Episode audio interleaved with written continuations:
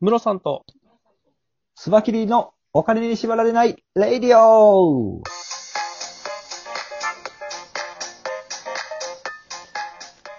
この番組は、元野村証券の営業コンサルタント、ムロさんと、テクニカルアナリストのスバキリがお送りするお金と経済のことについて話す番組です。イェイイェイイェイイェイレイディオがやっぱレイディ様オになってきましたね。そうねえ。レイディオが、やっぱレイディオは警戒になりますよね。確かに、いい、いい流れができますね。い入りから。ねえ。入りからね。昨日はラジオだったんでちょっとね、あの昭和風になりましたけど。昭和、 昭和の空気感出てましたかね。出てました、出てましたち。ょっと令和、令和はレイディオで行きましょそうですね。う。はい。そういうところで、ムロさん、今日の話題ははい何。でしょ今日ね、あの、知ったのが、はいこの間、えっ、と、スマートシティ法案について、はいあのーこのララジオでお話ししたと思うんですけど、その時う、に、あの、ひは、はいい。その時にあの、すべてネットに繋がるやつですね。ですです。あのー医療とかも IT 化されていはくいっていうようなお話を、はちょいっ。としたとあ思りうんまでしす。たね。はい。はい。で、今回、あの、ちょっと持ってきた話っていうのが、皆さんも使ってると思うんですけど、あの、はい SNS の LINE、 LINE。はい。 LINE ですね。LINE が、はいえっと、オンライン診療にこの夏から、あのー、参入してきますっていうような話が出てまおーして。すごいな、LINE。はい。 LINE ってね、教育の分野でも、はいね、あのはー、い参入してきてるんですよね。そうですよプねログ。ラム教室とか。今回、はあの、コロナの、あのー、全、あの、日本のコロナの、あのー、要は、広がりの状態とかを調べるのに、LINE を通じて国勢調査みたいなのがあったじゃないですか。い。はい、はい、ありましたね。あれなんかいもやちょ結っと構僕衝撃的だったんですよね。ですね。僕びっくりしたのは、だからそはのい厚生労働省のそのはい安否確認に、うん。まあ日本企業じゃない LINE が入ってきてるってすごいですよね。確かに。ねそうですよね。え。前ったら、うん。うん。それはちょっと衝撃ですよね。まあでも、これだけ一般の人が日本で使うようになったら、もはや LINE が一番早いっていう話になっちゃうんでしょうね。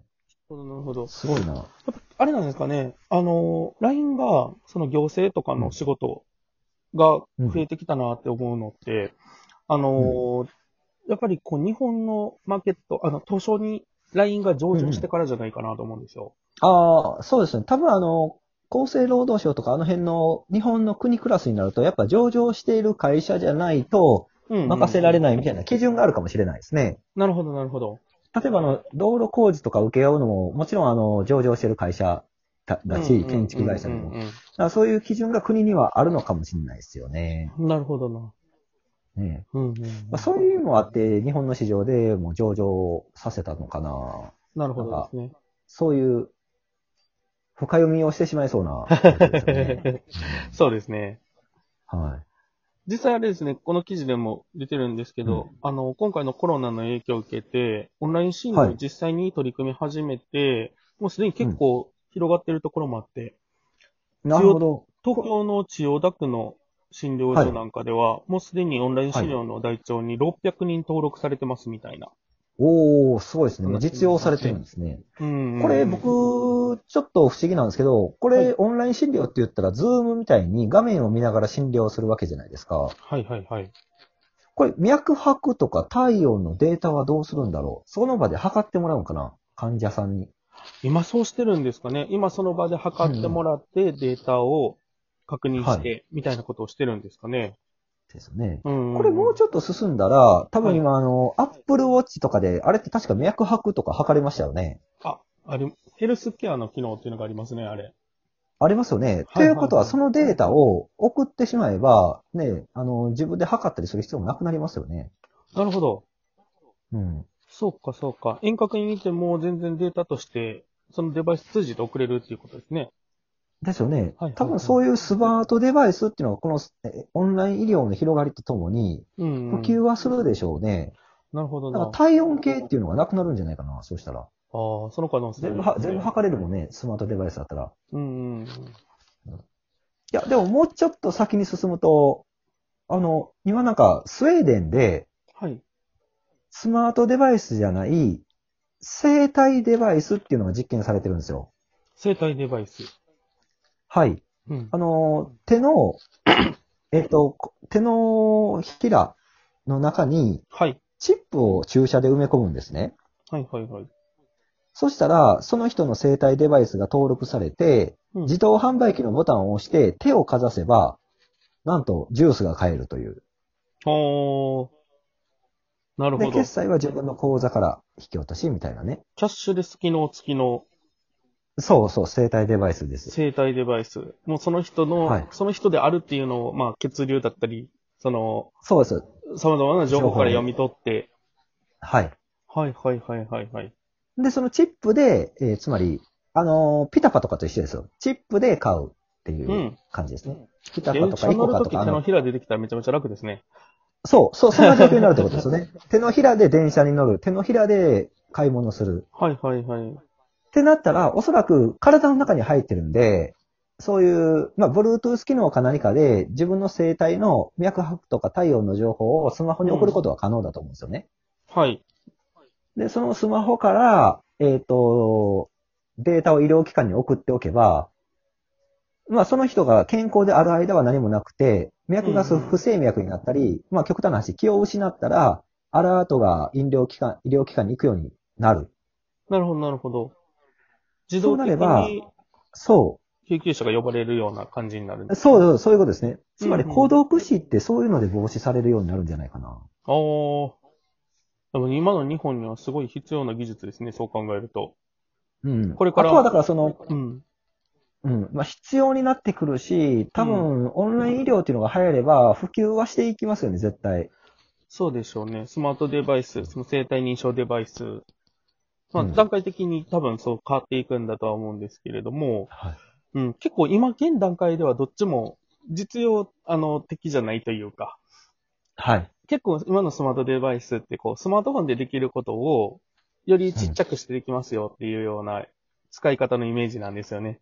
はい。だからそこから、そのスいや、スマートフォンじゃできない、スマートデバイスじゃないとできないよっていうところにこう変わってくるので、うんうん。うんうんうん。だだからスマートデバイスが出るのが早すぎたんじゃないかな。もうそなるのほオどンライン医療っていうものが出てきて、はい同情ができてから流行っていくものにな気がしますね。うんうんうんうん。でどうしても生体デバイスにまでなると、体の中にチップを入れるっていうことに抵抗ある人がいっぱいいると思うんですよね。確かに。そうでしょうね。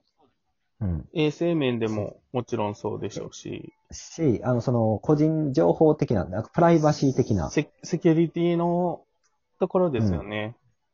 うん。でもこれって多分なんか止められない動きのような気がしますね。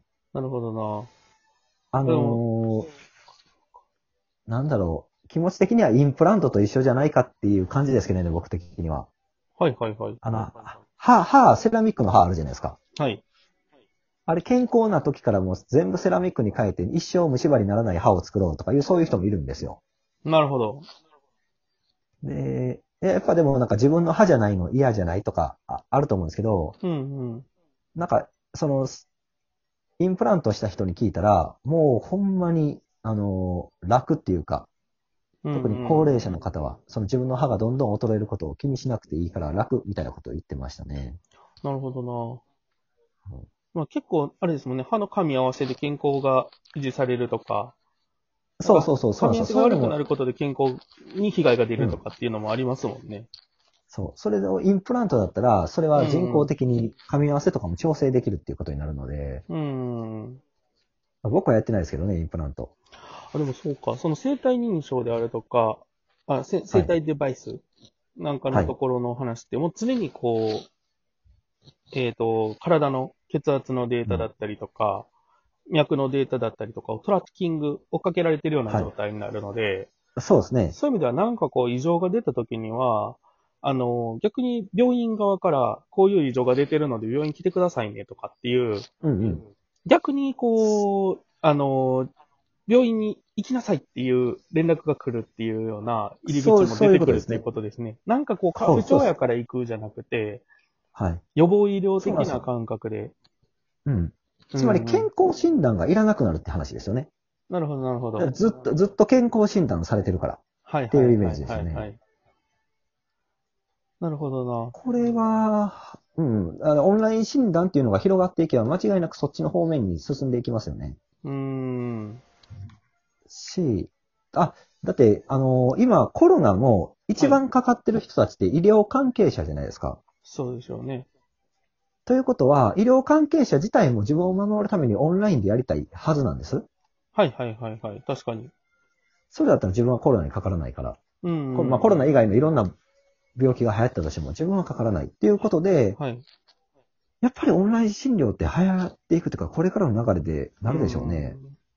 うん。実際あれですね、そのコロナに関して言うと、その今の医療制、医療の、あの、をちゃんと対応できるような状態にしておくっていうのを持続するためにも、オンライン医療は、いオンライン診療を導入していかないといけないんじゃないかっていうのは議論されてますもんね。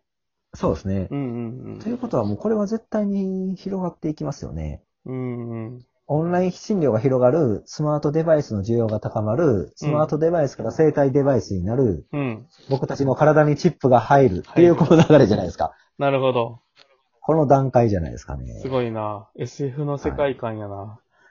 いやー、でも、来るでしょうね。まあ僕たちの時代で来るかどうかわかんないけど、僕たちの子供の時代は多分、間違いなく来るでしょうね。うんうんうん。あ僕たちが抵抗を感じる体の中にチップ入れるなんてっていうのを、僕たちの子供の時代は、いや、そんなん入って当たり前じゃないっていう感じになるかもしれないですね。なるほどな。病気は治す時代から予防する時代になるわけですね。そうですね。うんうんうん。そんな感じになるかもしれないですね。なるほどなんかあのーもう本当に、僕たちじゃ考えもしなかったようなうん。ち時代に、まあここ10年でなりそうな気はしますね。ょっとその未来といをう時代で楽しみにしたいと思います。はいありがとうございますということで、本日はありがとうございました。はーい。